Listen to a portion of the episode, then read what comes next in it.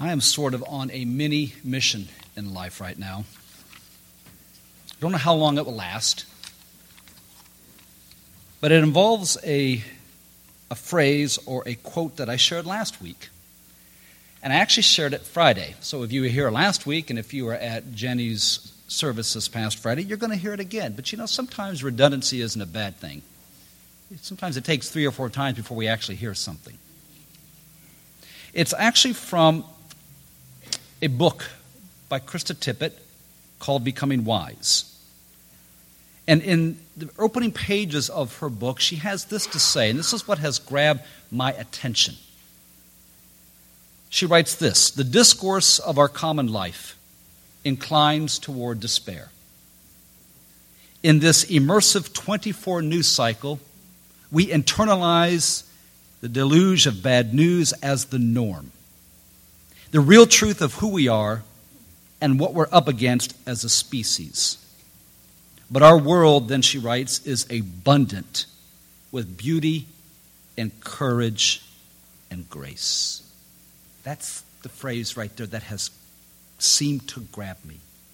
Our world is abundant with beauty and courage and grace. Ever since I have read that, I have tried to look at the world with those eyes, to look for the places of beauty, to look for those places of courage, to look for those places of grace, and to see it as abundant rather than trying to see it as scarce. But if our world is abundant with all of this, then why don't we experience it? Could it be that we view the world or we see the world in a different scripted way? That we view it from a perspective of scarcity rather than abundance, a view of not enough, or not enough for everyone, including myself? I'm going to take a risk here. I'm going to read you a quote which is a little bit long. But I say it to risk because I realize that in the reading of it, sometimes we can tend to sort of wander. But it's a quote from a book called The Soul of Money by Lynn Twist. And here's what she has to say about this whole idea of not enough and scarcity and abundance. Quote No matter who we are or what our circumstances, we swim in conversations about what there isn't enough of. I see it in myself. For me, and many of us. Our first waking thought of the day is, I didn't get enough sleep. The next one is, I don't have enough time. Whether it's true or not, that thought of not enough occurs to us automatically before we even think to question or examine it. We spend most of the days and hours of our lives hearing, explaining, complaining, worrying about what we don't have enough of. We don't have enough time. We don't have enough rest. We don't have enough exercise. We don't have enough work. We don't have enough profits. We don't have enough power. We don't have enough wilderness. We don't have enough weekend. Of course, we don't have enough money, ever. We're not thin enough. We're not smart enough. We're not pretty enough. We're not fit enough. We're not educated or successful enough or rich enough, ever. Before we even sit up in bed, before our feet touch the floor, we are already inadequate. We're already behind, losing, already lacking something. And by the time we go to bed at night, our minds race with a litany of what we didn't get or didn't get done that day. We go to sleep burdened by those thoughts and we wake up to that reverie of lack. I got your attention yet? She goes on. This mantra of not enough carries the day and becomes a kind of default setting for our thinking about everything from the cash in our pocket to the people we love or the value of our own lives. What begins as a simple expression of the hurried life or even the challenged life grows into this great justification for an unfulfilled life. It becomes the reason we can't have what we want or be who we want to be. It becomes the reason we can't accomplish the goals we set for ourselves. The reason our dreams can't come true. The reason other people disappoint us. The reason we compromise our integrity or we give up on ourselves or we write others off. And then she adds this, and then I'll be done with the quote. It is an unquestioned, sometimes even unspoken, defining condition of life. And that's what concerns me unquestioned. It's not even that we necessarily experience a lack of something, but that scarcity as a chronic sense of inadequacy about life becomes the very place from which we think and act and live in the world. It shapes our deepest sense of self and becomes the lens through which we experience life. Through that lens, our expectations, our behavior, and their consequences become sort of a self fulfilling prophecy of inadequacy, lack, and dissatisfaction. So, how many agree with Lynn Twist and the soul of money and not enough? Now, I can't speak for you, but I know that she really resonates with me. And what is challenging is that even with all of that being true, it's my sense that Jesus' underlying assumption was that of abundance. And that the disciples, even their underlying assumption was that of scarcity. So maybe we're not that far off. The lens through which we view the world greatly determines how we see and understand the world and how we participate in the world. Let's go to that thing about scarcity. Our world suffers when we view life through this scarcity lens of not enough. Our relationships suffer when we view them through the lens of not enough and scarcity. Our sense of community with one another suffers when we view it through this lens of scarcity. Our souls suffer and they shrivel when we view this scarcity lens. We, we hoard, we compete with one another, we sometimes withhold, we get stingy, stingy with resources, stingy with encouragement, stingy with affirmation and appreciation, stingy with our gifts. Just yesterday, and it's almost natural. It's like a default setting in our culture. Uh, yesterday at Chad's graduation, you know, we got in there about an hour beforehand and sitting there waiting because they open the doors and everybody just kind of pushes in and we grab our seats and then they announce we've got water and lemonade. We got cookies. Cookies. We've got cookies. So I sat there about a half hour and I'm thinking I'm kind of thirsty. I'm kind of hungry. So I go to the back hallway and I find the cookies. And I mean to tell you, there are cookies galore. There is just about five or six of those round catering things of cookies with more over here. There was tons of glasses of lemonade. They were not going to run out. So why I hoarded up on about four or six cookies, I have no idea. I just felt if I didn't get my cookies, they're all going to be gone. So I'm like, you know, elbowing and getting in front of people, grabbing my cookies. And I come back and I sat down. I, Linda looked at me and Aaron looked at me and even Marissa looked at me like, So you got a lot of cookies there? And I'm like, There's people everywhere. Grab your cookies. But it was almost that default setting of there's just not enough. I've got to get my chocolate chip cookie. And I sat down and I began thinking about the sermon, and I thought, these are just cookies. But we live in this kind of scarcity mentality. If I don't get mine, someone else is going to get it. If I don't get this, someone else is going to get it. If I don't get this, there's not going to be enough. And then we live life with this kind of comparison based identity and with this mentality and this mindset, and we live in distrust and fear and suspicion, and we kind of live for ourselves. There were plenty of cookies. I think I could have gone back and got more if I wanted to. But I had a spiritual discipline and a spiritual moment there, a come to Jesus moment, and he said, You've had enough cookies already.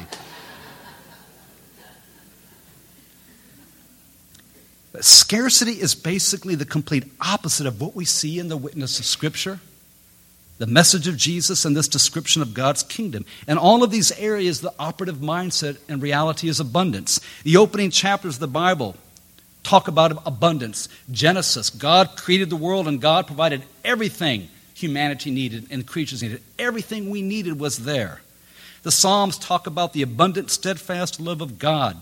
Parables in the Gospels tell of banquets with more than enough food for everyone, workers being paid generously even if they only worked half a day, and sons coming home to their fathers who they rejected long time ago, and the fathers opening their arms wide open. In the book of Acts, the early Christian community pooled their resources, sold their possessions so they could share with those in need in their community. And then the Apostle Paul described churches taking up offerings for other churches. And then, of course, Jesus' words I have come that they may have life and what? Abundance. Thank you. Have it abundantly. Jesus wasn't necessarily talking about stuff. Wasn't necessarily talking about money, if that at all. He was talking about having a view and a paradigm and a view of life that everything you need is in relationship with me. Everything you will ever need is living in connection with the kingdom of God, in in partnership and being immersed in God's rule and God's reign and God's kingdom, you will have everything you need, everything from your basic needs to love and acceptance. This story that uh, Ray read, story of Zacchaeus, probably just a very simple, maybe an all too familiar story, because I'm sure that when it was being read, if you're like me, all of a sudden you're hearing Zacchaeus was a wee and you're singing the Sunday school song because it's just so familiar. But it's so familiar, we miss the power of this story. And I want to suggest very quickly three conversions that Zacchaeus experienced on this way to viewing life through this lens of abundance. The first is this Zacchaeus experienced a conversion of the heart. He is, his heart was changed. His heart was transformed. It was changed and transformed by the accepting and welcoming love of Jesus. Back then, if you were going to go to someone's house to have dinner, by the way, when we sang that in Jamaica as kids, we never said, uh, I will come to your house for dinner, I'll come to your house for tea. That's just what Jamaicans did. They had that sort of British influence. So I always sang the song, I will come to your house for tea. So whether Jesus was going to come to your house for tea, or sweet tea, or even dinner, the idea was this Jesus was saying, I fully accept you, I fully welcome you, I fully acknowledge your existence. You matter. And that was key for Zacchaeus. Because Zacchaeus was a guy who had swindled everybody. He was a tax collector who was skimming off the top. His whole goal in life was to get enough for him because there wasn't enough to go around. He was hated by everybody. He was disregarded by everybody, but that didn't matter because Zacchaeus simply wanted to get what was his. And Jesus says, I'm coming to your place. I accept you and I welcome you. And it transformed the heart it converted the heart of this man. And you'll see in a few moments how. But I think many hearts and souls today are impoverished and they live with this scarcity mentality because they're starved of love, they're starved of acceptance, and they're starved of grace. And when we can't feel that in our life, when we do not feel fully accepted, fully welcomed, and fully identified in the love of God, we are hungry and we grab and we hoard and we're afraid there's just not enough to go around. Hearts are starved, and we compete with everyone with the aim of securing our identity. We compare ourselves with everyone. And when we start comparing, we start grabbing. So Zacchaeus had this conversion of the heart. He was a changed person. And then he had this conversion of how he viewed the world. And that's the second conversion of how he viewed the world. Zacchaeus no longer viewed the world as something you compete or take from. He now viewed the world as a place to which he could give. That was this point that we often miss. This huge moment where Zacchaeus is I'm no longer a taker, I'm a giver. I'm no longer someone who's going to compete, I'm going to contribute. I'm no longer just trying to steal and hoard from people. I'm just going to give back. The world no longer existed to satisfy his greed and his empty heart. He now existed to give back to the world and to contribute to life in this positive manner. That's huge. And then it's a conversion, the third one, of how we live. His heart was converted, and then it was converted of how he viewed the world and how he lived. In other words, Zacchaeus didn't keep it at a theoretical level, he got practical. Listen to this half of his possessions he would give to the poor.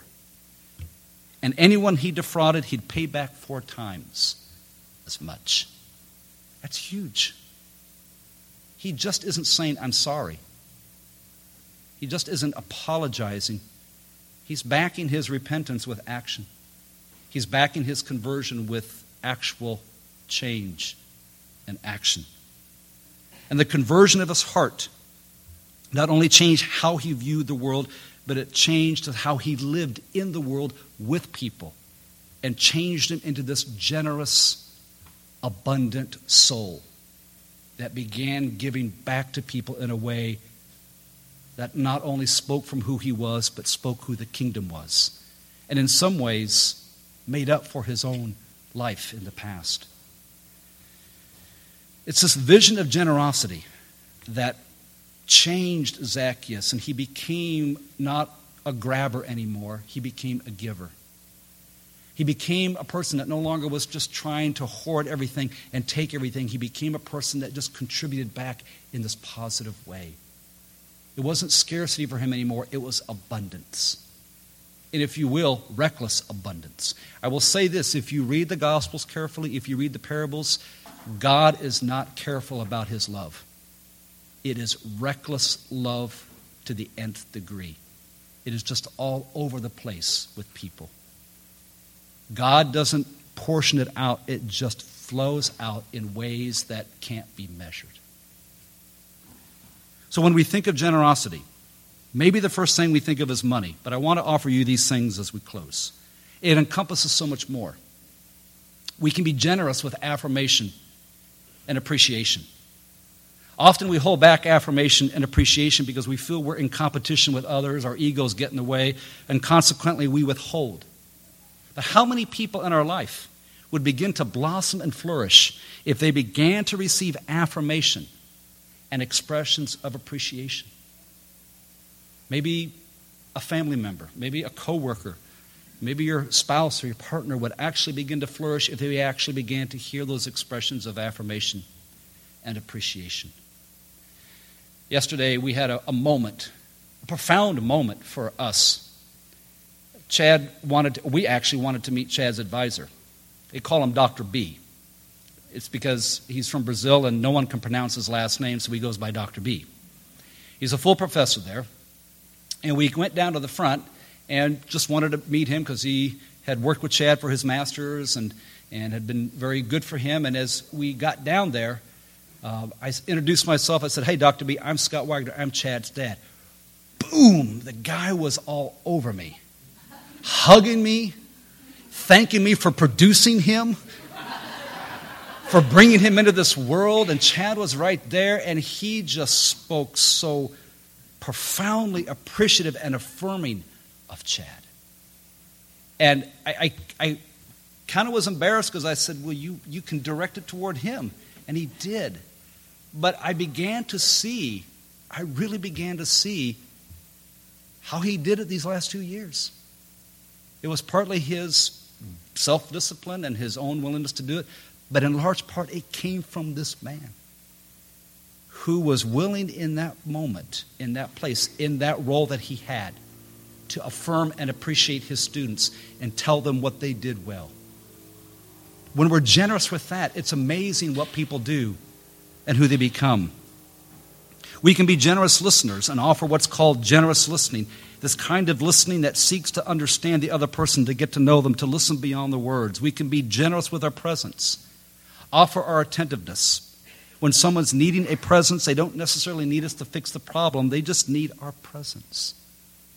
We can be generous with our love, our compassion, and acceptance. We can be generous with our openness to understand those who disagree with us provide a generous space in which conversations take place without trying to convince the other that they are wrong. Now, I'll bring this back around to Mother's Day because I have at least one person in this world, one I know of, that actually listens to the podcast every Sunday when it's put up on the website on Facebook. And I know who that one person is. It's my mom. No one else may listen, but I know she does. And it could even be my worst sermon ever. But I'm going to hear what? This is your best sermon you've ever given. And she could be lying, but I don't really care because there are times I need to hear that. Just mental note to all of you, okay? So, what I want to say, Mom, if you're hearing this right now, first of all, happy Mother's Day. I love you very much. We love you very much. Carl is sitting right here, but I said it first. we love you very much. But if there's any quality to excess that I know about my mom, and I think this is the one time my sister and I will agree, it is the spirit of generosity, of time, of love, of affirmation, of sometimes even saying to us, you know, you really were right when we really were wrong. But she's just living out that generous spirit. And in some ways, in many ways, I know it has affected me and influenced me even today with my kids.